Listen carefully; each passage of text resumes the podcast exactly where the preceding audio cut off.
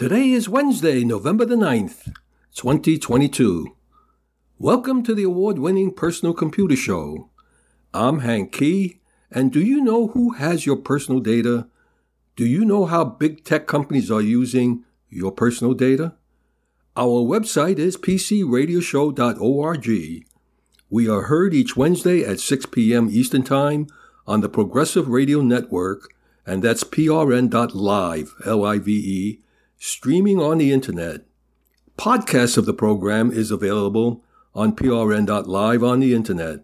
You can leave us a message with your question or comment at hank at pcradioshow.org.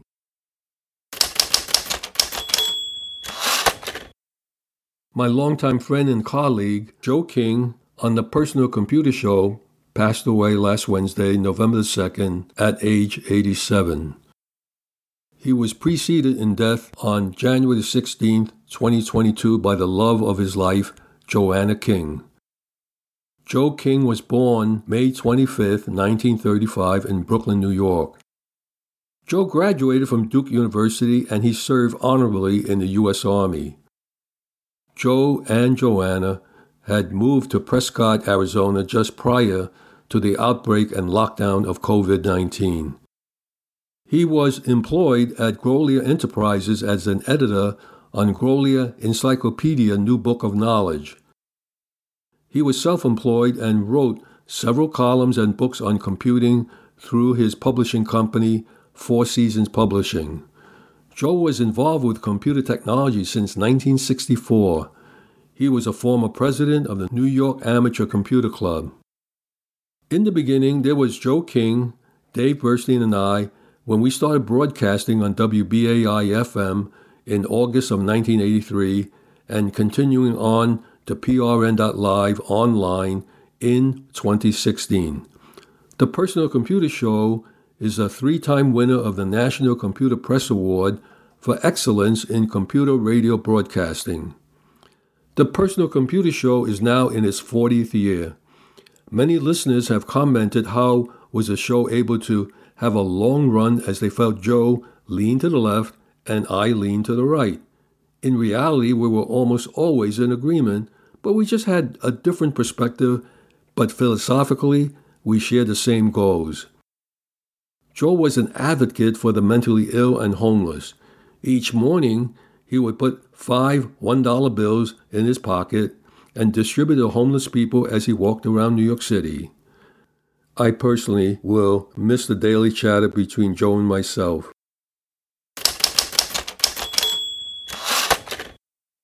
NASA's mega rocket rose back to the launch pad. Hurricane Ian sent Space Launch System back to the garage, but the inaugural Artemis 1 moon mission is now poised to launch on November the 14th.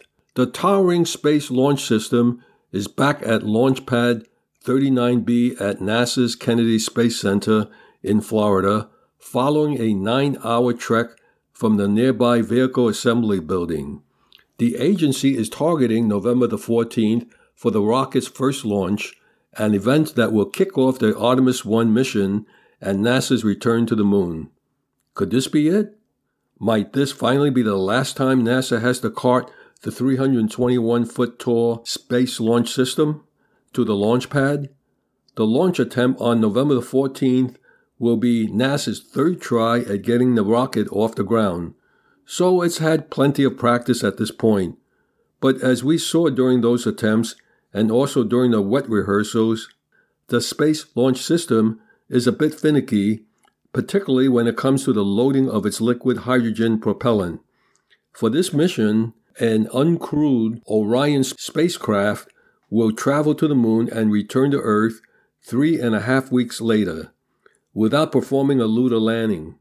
The purpose of Artemis 1 mission is to test a powerful new rocket and the Orion capsule, setting the stage for the crewed Artemis 2 mission in 2024. NASA tried to launch the Space Launch System on August 29th, but a faulty sensor forced a scrub, the second scrub on September 3rd was the result of a hydrogen leak, prompting an impromptu cryogenic tanking test that the agency successfully performed on September the 22nd. NASA was set to launch the rocket on September 27th, but Hurricane Ian sent the Space Launch System back to the Vehicle Assembly Building for shelter. Ground teams used the opportunity to recharge batteries associated with the rocket's flight termination system, the booster, Orion, and batteries belonging to the secondary payload. NASA's exploration ground systems at a press briefing said some hardware was replaced and tests of the flight termination system were also done. No outstanding issues remain open and that the rocket is ready to go. However, a storm is brewing in the Atlantic Ocean and has captured the attention of the weather officer of the U.S. Space Force 45th Weather Squadron. The low pressure system, should it develop into something bigger, would likely affect Kennedy Space Center, but the weather officer doesn't expect the winds to pose a problem for the Space Launch System. Should all go according to plan, the countdown from the third Space Launch System launch attempt will begin just before 1 a.m. That's at 1 a.m. in the morning Eastern Time on November the 12th, and the rocket would blast off during a 69 minute launch window that opens at 12:07 a.m. Eastern Time on November the 14th. At the press briefing, the Associate Administrator of NASA's Exploration System Development Mission Directorate said everyone's comfortable launching at night and that he doesn't see the darkness as a barrier to getting the data that we need. It's a shame that the rocket won't go up during daylight hours, or at least for this launch attempt. NASA has to consider a wide range of factors when determining launch windows, including the position of the moon, the Earth, and the Sun. Regardless, we won't complain when we finally get to see the Space Launch System take flight, something that just might actually happen.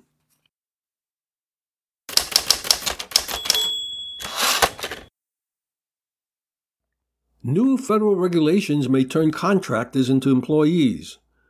The U.S. Department of Labor recently issued a proposed rule that could lead to more workers being classified as employees rather than independent contractors under federal wage and hour law. The rule, which would rescind one issued in the last days of the previous administration, is aimed at combating employee misclassification, a serious issue that denies workers' rights and protections under federal labor standards, according to the Department of Labor. Some critics argue the proposed rule creates greater confusion and provides a more restrictive approach to independent contractor classification. This rule makes the whole analysis much more complex and create more ambiguity. The proposed rule would have a substantial impact on businesses making it harder for them to classify a labor force as independent contractors, also known as gig workers. The prior rule lays out multiple factors to determine worker status, but places greater emphasis on two core factors the nature and degree of control over the work, that is to say, how much the employer controls the performance of work, such as the worker's schedule, and the worker's opportunity for profit or loss, that is to say, can the worker decline certain jobs or ask for a higher rate? The proposed rule is broader. It uses an economic realities test with six factors to determine a worker's status opportunity for profit or loss, investment by the worker and employer, degree of permanence of the working relationship, nature and degree of control, extent to which the work is an integral part of the employer's business, and degree of skill and initiative the worker exhibits. With the proposed rule, it's not clear the amount of weight each will hold in a specific analysis or situation. So even if one factor being met could potentially mean the worker needs to be reclassified. The Department of Labor maintains that the factors do not have a predetermined weight and are considered in view of the economic reality of the whole activity. The test looks at the extent to which the work is an integral part of the employer's business that has the possibility of being a game changer. The proposed rule can impact almost any business that give workers from ride-sharing firms to travel agencies. For example, one can argue that without drivers, ride-sharing companies like Lyft wouldn't have a business. As a result, there likely will be litigation under the new rules arguing that drivers should be classified as employees. Meanwhile, Lyft, in a statement, downplayed the impact of the proposed rule on its business, noting it's similar to the Obama administration approach and the majority of their workers work limited hours. We can expect litigation in courts if the rule is finalized. The proposed rule may be less impactful for New York businesses because courts in New York, when evaluating worker classification for wage and hour purposes, generally rely on a test similar to this proposed Department of Labor rule. It is noted that in the remote work environment, New York businesses that hire independent contractors outside of New York in states that already had more employer friendly classification interpretations, like the prior rule, would now have to contend with the more stringent proposed federal rule. Employers have until November the 28th to weigh in on the proposed rule with the Department of Labor. Employers that rely heavily on independent contractors may want to seek a professional opinion on how this rule can impact them. The HR Policy Association says while it does not support worker misclassification, it thinks the federal government would be better served with a legislative proposal that would create a new independent worker category under federal wage and hour law that would bring with it basic social and safety nets. A Facebook group with 882 drivers agrees that such a category would be desirable. This proposed rule would lead to many independent contractors losing that status and the independence that comes with it. For a gig worker, putting them into a category as an employee can take away the freedom of being called an independent contractor, such as the ability to choose assignments and make their own schedule. Such a flexibility is what most gig workers want to have. It is estimated in the United States independent contractor population is 22.1 million. That's a very high number.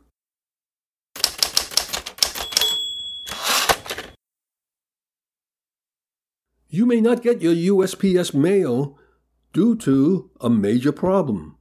With issues like prominent postal scams and widespread mail theft to contend with, the U.S. Postal Service, which otherwise is known as USPS, is facing some obvious challenges.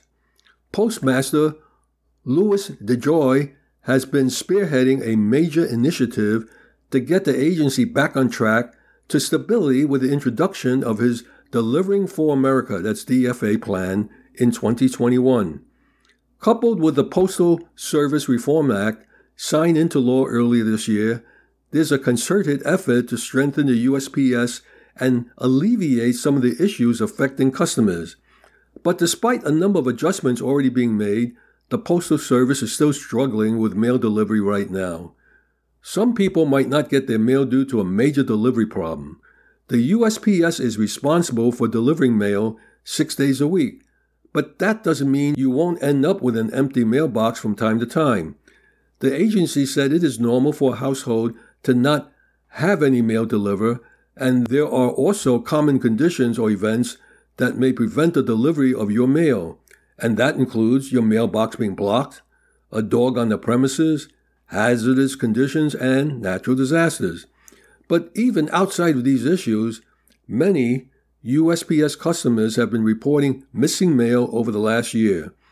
Amid complaints in several areas across the country, the Postal Service has denied awareness of delivery delays in certain places while also acknowledging experiencing some delays in others. Now, there is a big issue that could be contributing to the problem. Workers are often having to violate their union contracts by working overtime because of understaffing. Union contracts don't authorize employees to work more than 60 hours a week. However, when some of the employees had already hit 60 hours by Wednesday, that means that on Thursday and Friday, USPS didn't have workers. Some do come to work to try to get people their mail. Your mail can still get delivered if understaffed USPS workers choose to work overtime. However, this is not a sustainable solution. Some can't keep working 70 plus hours, almost 80 hours a week, and still be able to have a work life balance. Unfortunately, some people are not getting the service that they deserve, and it's because USPS needs so much help. USPS is urging people to apply to work for the post office. They're hiring people. This doesn't appear to be an isolated issue. Understaffing is occurring in many parts of the United States and has already had an effect on customers. Back in July, Newsweek reported that major staffing shortages were causing USPS delivery delays in multiple states, including Montana, Kentucky, Ohio, and Massachusetts. USPS has been struggling. They have had to overburden the employees, and the COVID pandemic is still impacting the agency's workforce. Temporary issues with employee availability due to the COVID pandemic continue to strain the available resources as USPS is aggressively hiring to fill all vacant positions. USPS is using every resource available, including authorizing overtime, delivering mail earlier and later in the day or on Sundays, and, in extreme cases, have postmasters, managers, and supervisors delivering mail to ensure that customers get the service they deserve. But union officials say this is not a permanent solution for the understaffing problem. The only thing that's going to fix it is if they can get more people in there. Staffing shortages have led to post offices consistently going undelivered and employees violating work hour limits. The Postal Service cannot succeed unless it solves its chronic staffing problems first. These problems were certainly made worse by the pandemic and the labor market condition that resulted from the so called Great Resignation, but these problems predated the pandemic.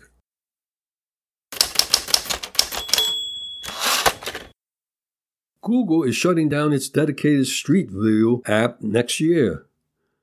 Google is preparing to shut down the dedicated Street View app on Android, keeping the feature in Google Maps. Google Street View is an easy way to get a 360 degree look at almost any given street on the planet. Perfect for getting a sense of your next travel, destination, or simply exploring the world from the comfort of home. While the Google Maps app had long offered an easy way to hop into Street View, there has also been a dedicated Street View app on Android and iOS. This standalone app served two distinct groups of people those who wanted to deep browse Street View, and those who wanted to contribute their own 360 degrees imagery. Considering the more popular Google Maps app has Street View support, and Google's offers a Street View Studio web app for contributors. It should be no surprise to learn that the company is now preparing to shut down the Street View app. In the latest update, Google has prepared a handful of shutdown notices for the Street View app.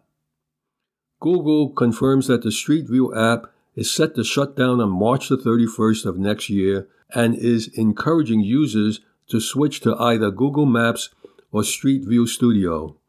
The app is going away and the support will end March the 21st, 2023. To publish your own 360 video, switch to Street View Studio. To view Street View and add photospheres, use Google Maps. However, one feature that is being fully shut down with the Street View app's demise is that of Photo Paths, first launched last year. Photo Paths was intended as a way to let nearly anyone with a smartphone contribute simple 2D photos of a road or path that has not yet been documented by Street View.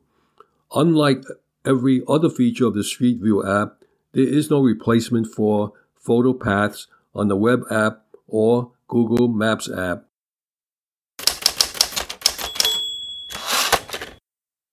Windows 11 run on fewer than 1 in 6 PCs. StatCounter says Windows 10 is still number 1 in the Windows world. Much of the Windows world has yet to adopt Microsoft's latest desktop operating system more than a year after its launch, according to figures for October collated by StatCounter. Just 15.44% of PCs across the globe have installed Windows 11, meaning it gained 1.83 percentage points in a month. This compares to the 71.29% running Windows 10, which fell marginally from 71.88% in September. Windows 7 is still hanging on to third place with 9.61%. Windows 8.1 in fourth with 2.45%, and good old plain old Windows 8 with 0.69%. And yes, there is still Windows XP running, making up 0.39% or 0.39 of 1%. In total, Windows has almost 76% of the global desktop OS market, followed by OS X with 15.7% and Linux with 2.6%. Android comprised 42.37% of total operating system market share, with Windows trailing on 30.11%, iOS on 17.6%, OS X on 6.24%, and Linux on 1.04%. StatCounter is a web analytics service with tracking code installed on 1.5 million websites, recording billions of page views for each site. AdDuplex collates stats from Microsoft Store apps that contain the AdDuplex SDK.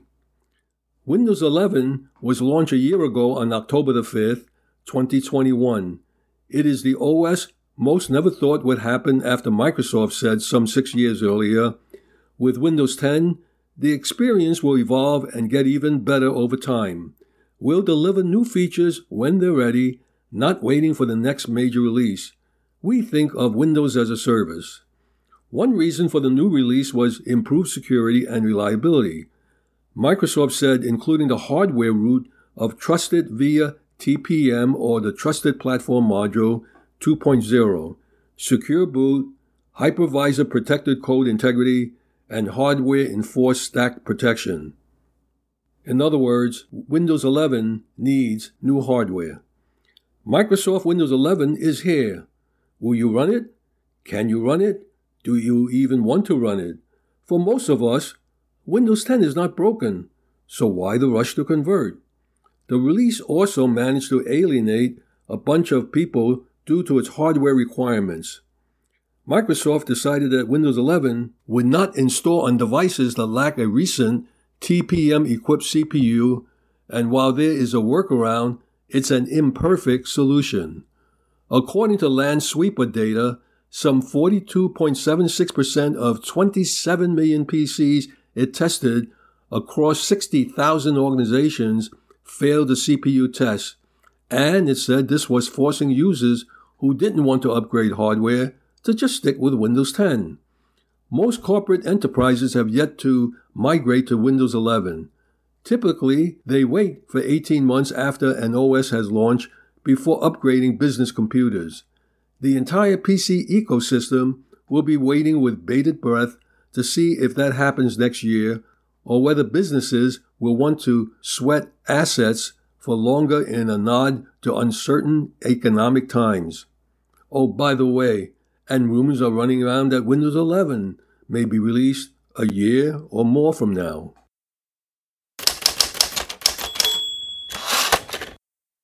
Tablet and Chromebook shipments have fallen dramatically. Huawei was the only major tablet maker to grow shipments in the third quarter on the back of demand in China and Russia, as the rest of the top five manufacturers reported shrinking sales to retailers and distributors. Tablet shipments declined 8.8% year on year in the three months ended September to 38.6 million units, the fifth consecutive drop, and Chromebooks fared even worse during the quarter. After massive growth in 2020 and 2021, a decline in the tablet market was expected in 2022 the market is now experiencing not only a slowdown in demand, but also some strong macroeconomic headwinds, said IDC. Even though most tablets, that's Android, and Chromebooks are lower cost, we're now seeing buyers' concerns even at the low end. This is largely driven by these rising economic concerns. IDC said Chinese vendors, particularly Huawei, tapped into the demand for cheaper devices to perform well in Russia, where sanctions prevented Western tech makers from peddling hardware. Apple saw sales decline 1.1% to 14.5 million according to IDC estimates. Samsung was down 4% to 7.1 million. Amazon fell 8.1% to 4.3 million, and Lenovo shipments dropped 36.6% to 2.7 million, and Huawei grew 2% to 2.4 million. In its result filed late last week, Apple said iPad sales to end users were up 21% to 8.3 billion in the fourth quarter of its fiscal 2022 that ended September 30th, despite supply constraints. IDC tracks sales into the channel, hence the difference in the figures. Chromebook shipments fell at a far faster rate, down 34.4% year on year to 4.3 million devices. This was the fifth straight decline for this sector of the PC industry. The downward trajectory began in the United States, which accounted for 70% of global shipments. The buying frenzy during the lockdown meant verticals, including education, had enjoyed their fill and won't need replacement for some time. Chromebooks may face challenges in the industry, not all of which are because of limitations to the platform. IDC placed Acer as market leader with shipments of 1 million, albeit down 23.8% on a year ago. Dell shrank 19.9% to 900,000 units. HP was down 26.8% to 800,000 and Lenovo plunged 54.8% to 700,000. Samsung was down 37% to 300,000. Chromebooks will continue to play a fundamental role in personal computing and ultimately grow in presence compared to other existing platforms. But the growth will continue to be tempered as the industry adapts to this new environment we are all living in. We have seen many of the large PC brands prioritize around opportunities within the Windows PC space, and without this support from the supply side, the Chrome market will continue to move rather slowly. Hey, there's an old saying what goes up must come down.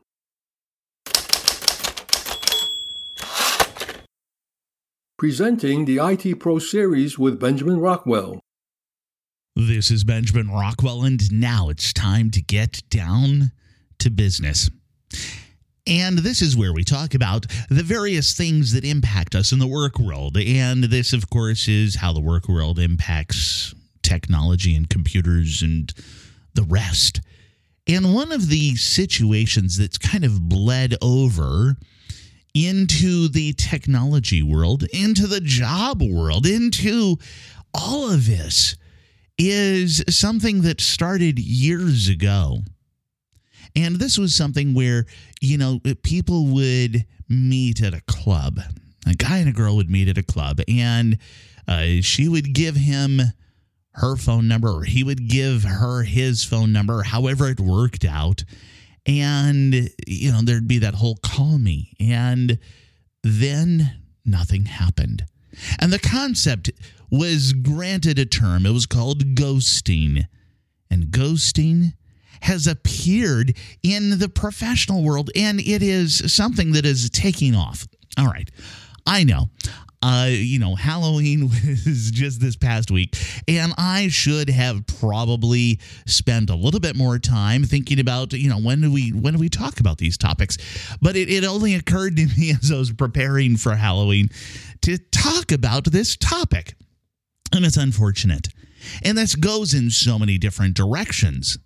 The idea that somebody will set up an interview with somebody else. And this doesn't matter. It can be on the employee side or employer side, and then somebody just disappears.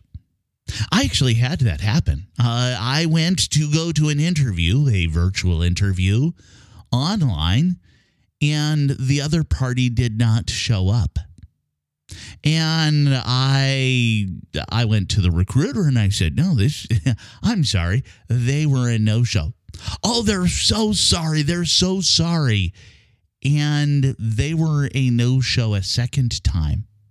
I will tell you that I almost gave up right there. I, I, was fortunate because there were a lot of apologies and all of that that went with it.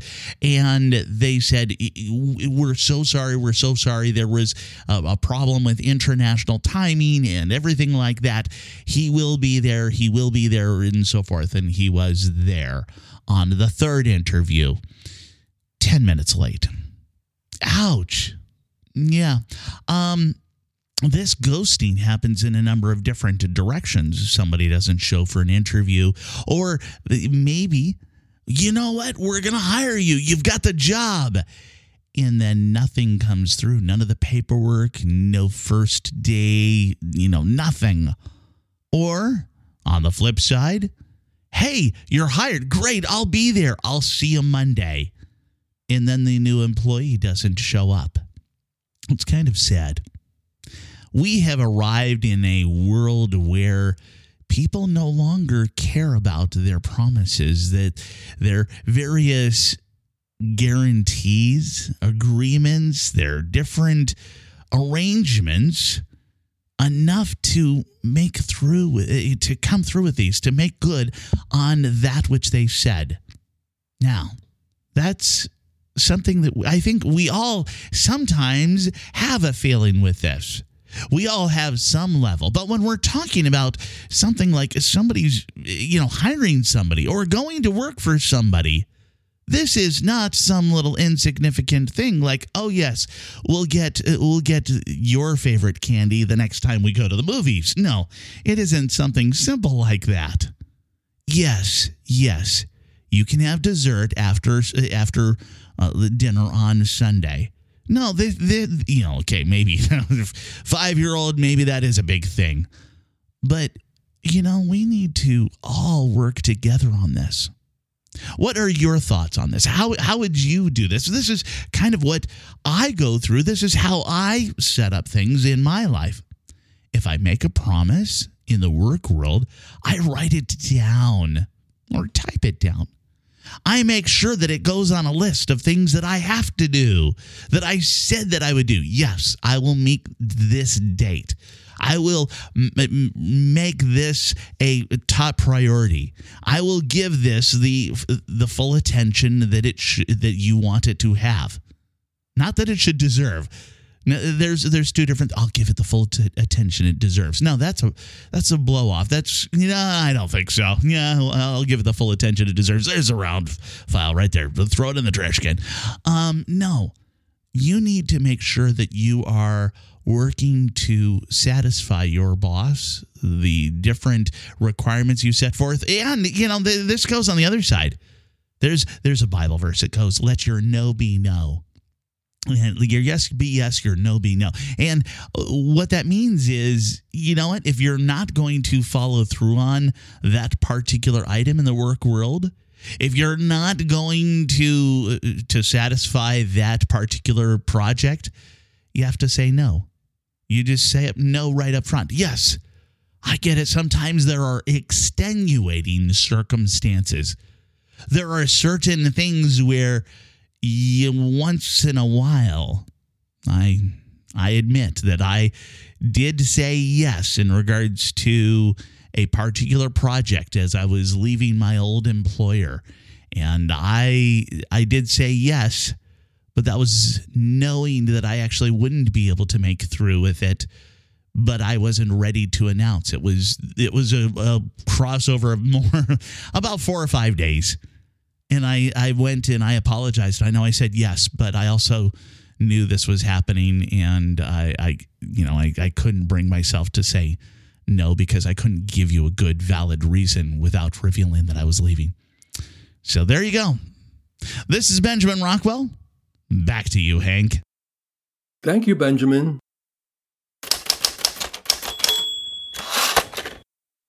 Hackers and bad actors are weaponizing your typos what to do to avoid type squatting malware attacks.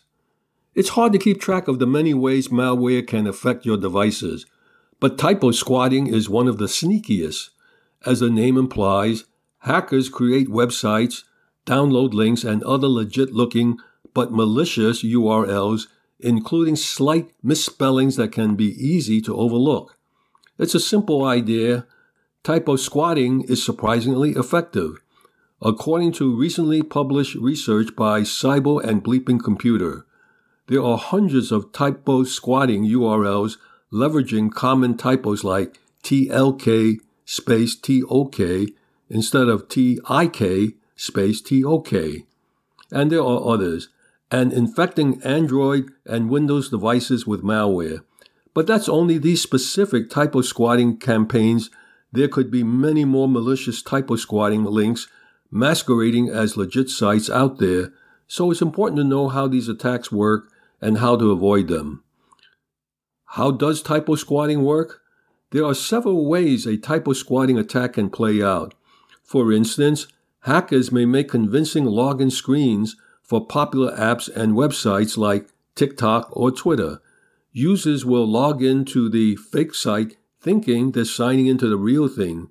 In some cases, the fake pages are sophisticated enough that they redirect to the real website after login, when really they're handing over their login credentials and opening the door for a malware attack. Similarly, hackers may also upload malicious versions of popular apps, GitHub's repositories, or other commonly downloaded files via URLs that are nearly identical to legitimate download links. Sometimes they may even use clone versions of the files so they'll seem safe, but secretly contain malware. The type of squatting campaigns Cyble and Bleeping Computer discovered use dangerous malware like Vidar Stealer, which can lift bank information, login credentials, and other critical personal data. Agent Tesla, which can take information from web browsers, VPNs and other apps, and even crypto stealing programs. Other type of squatting attacks may employ other forms of malware. Whatever is lurking in those misspelled URLs the trick is actually getting people to open the fake links instead of the real thing. A common method is to use typo squatting links in phishing and smishing campaigns. Threat actors send emails or text messages that claim to be from official sources, and unsuspecting users click on the link. In other instances, users simply mistype a URL or search term and end up on a malware infected web page or downloading a dangerous file. So, how can you avoid type check check typo squatting attacks? The best way to combat typo squatting is for the legit companies being targeted to buy misspelled URLs so threat agents can't use them against their users. However, there are ways the average person can avoid these attacks if they know what to look out for. And let's say about phishing attacks, the simplest solution is to never click on links or download files from unknown email addresses, phone numbers, or websites. Turning on text and email spam filters can also prevent phishing attempts from ever reaching your inbox. It's possible some bad links will slip through, so familiarize yourself with telltale signs of phishing emails. Well, what to do if you click on a phishing link? However, you can also stumble upon typo squatting links by mistyping a URL or search term. It's check check or search term check check or search term yourself. So make sure you double check websites and download links to ensure they're correct. Bookmark the websites you visit the most often, especially login pages. That way, you'll always know you've landed on the real one. Similarly, make sure you're looking up the right download links on websites like GitHub. Once again, double check your spelling and make sure you're accessing the real download source. Another easy check is to ensure the URL includes HTTPS, which is more secure than HTTP. Some browsers include a force a check check HTTPS option and often won't even connect to websites that don't use HTTPS without warning you first. Lastly, effective anti malware software can also act as a last line of defense against infected files you've accidentally downloaded. Just don't rely on it as your sole means of malware prevention. You need to proactively avoid threats too.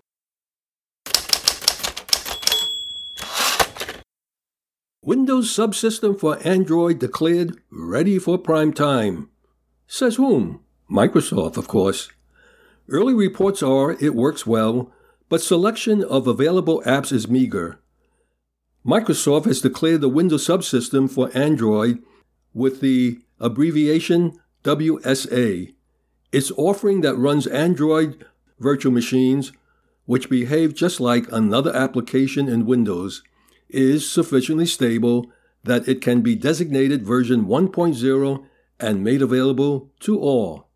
While Windows can now run Android's virtual machines, only 50,000 apps are available from the Amazon.com App Store at this time, not like the larger Google Play Store with a huge library of apps.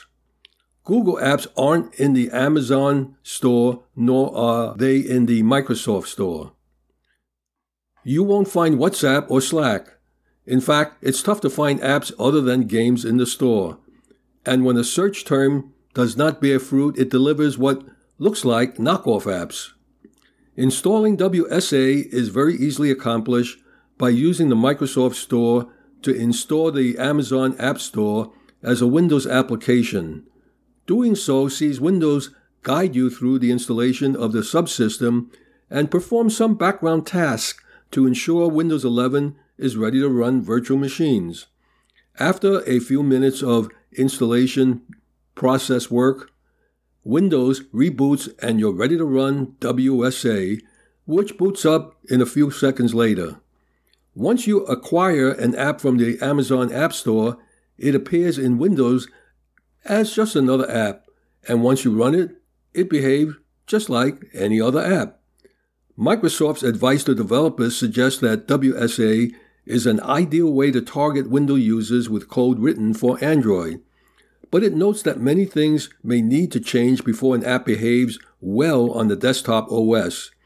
Code that assumes touch input, for example, may not deliver a great user experience when used with mouse and keyboard.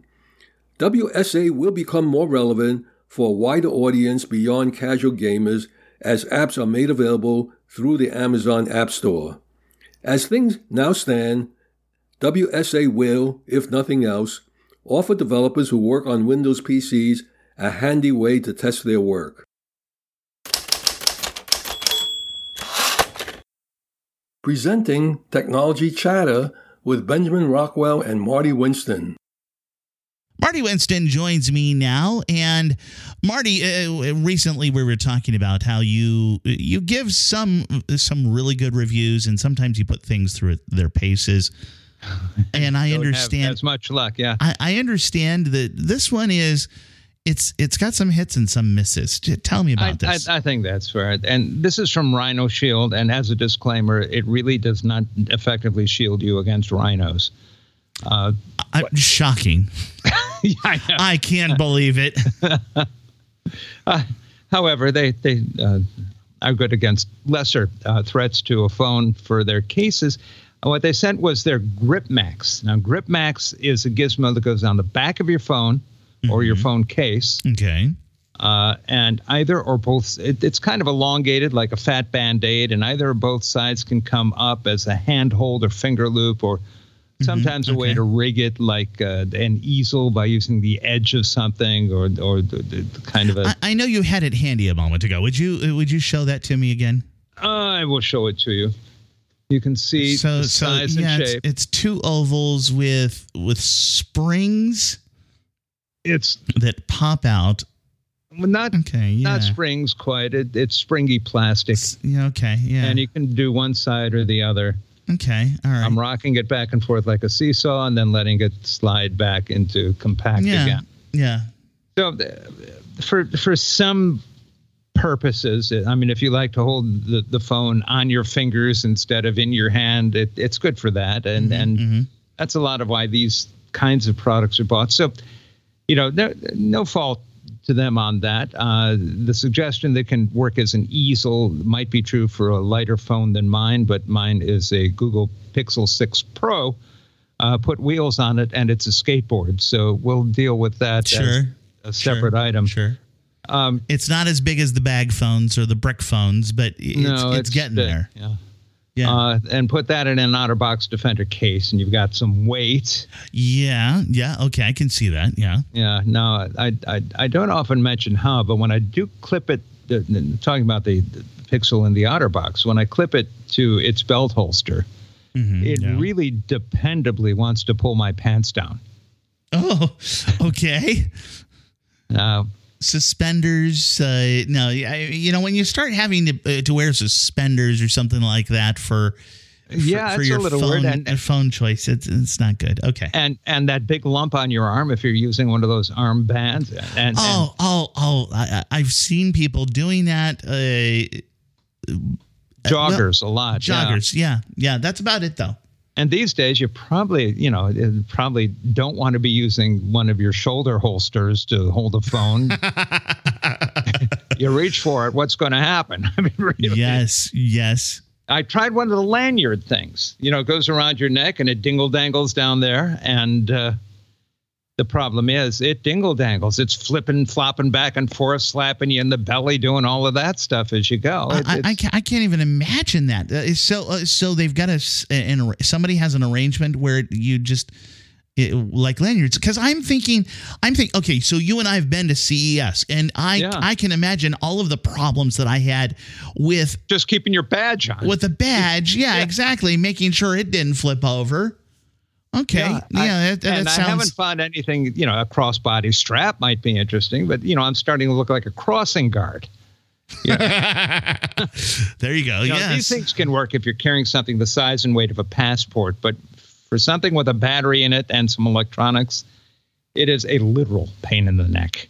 I- Yeah. so, Rhino Shield, uh, by the way, th- th- they sent GripMax, and again, no fault to GripMax that all of these problems occur with these phones. It's they have a good answer for a part of the, the, the challenge there. Mhm. They also sent uh, their case for the Pixel 6, and it is lighter than my OtterBox case. Okay, tell me about that. Well, it still makes you find a pocket or something to carry the phone. OtterBox comes with a holster clip with a, a- a Mm, yeah, size clip on it, yeah. and and and that's you know that this just is, you know sew on a new pocket. What somebody ought to invent is a Pixel 6 implant. You know, or trousers with a loop outside one thigh for a holster clip. Yeah, uh, Or- like cargo pants, maybe. Yeah, well, uh, but then you're still below the waist. I mean, a, a, a sure, jacket sure, or yeah, vest, you know, yeah, yeah. or, or or how about a follow me drone to just hold the phone for you? Just hovers about. Yes, that, would, that would do it. So it, I- it- has voice commands, and yeah, it'll also let you know, Yeah, I, Mr. Winston, you have a telephone call. what the ringing wouldn't tell me. sure. So again, all appreciation to Rhino Shield. Their- Their their case is a good case. It doesn't solve particular needs that I have, but for a lot of people, it's everything they could want or need, and it's going to prevent a lot of damage. The the Grip Max is a pretty good solution for a lot of people who just need a finger grip and aren't trying to use it as a multi-position easel, no matter where they are, kind of thing. Uh, but I do think it's time for the phone makers and for us as their influencers to think about what really we don't like, what's annoying about the ways we carry our phones and what those ways do to further annoy us. Yeah, And- yeah, You know, let them know. yeah. We- We're we're going through, uh, we're going through into that next phase where they do need to start to listen to us, where they do need to start to pay attention to everybody instead of instead of you know the uh, the Steve Jobs days when he said, "This is the phone and you're going to buy it." There are physical and gravitational user interface errors they need to correct. oh yeah, tons of them. And well, and that's across all of technology. Alrighty, this is Benjamin Rockwell. Back to you, Hank. Thank you, Benjamin, and thank you, Marty.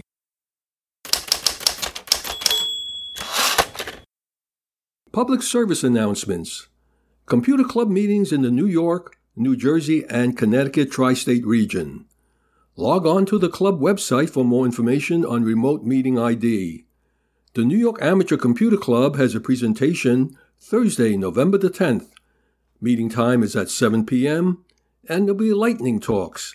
Guide to buying outlet computing equipment, Bangle.js, a hackable smartwatch, and tech gifts for giving and receiving.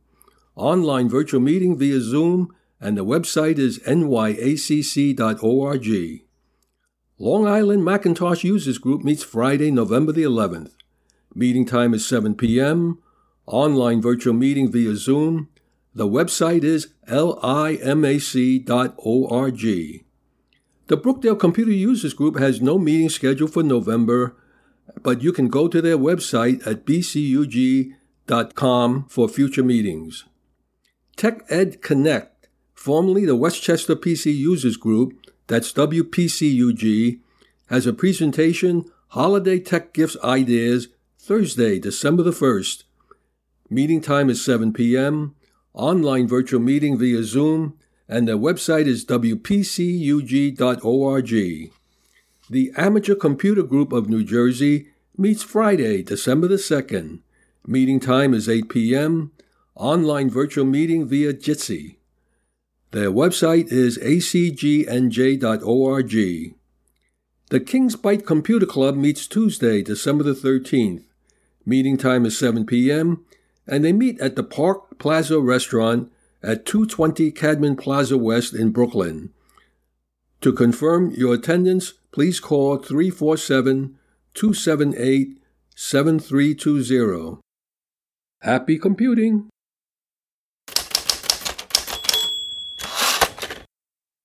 Our website is pcradioshow.org. We are heard each Wednesday at 6 p.m. Eastern Time on prn.live streaming on the internet.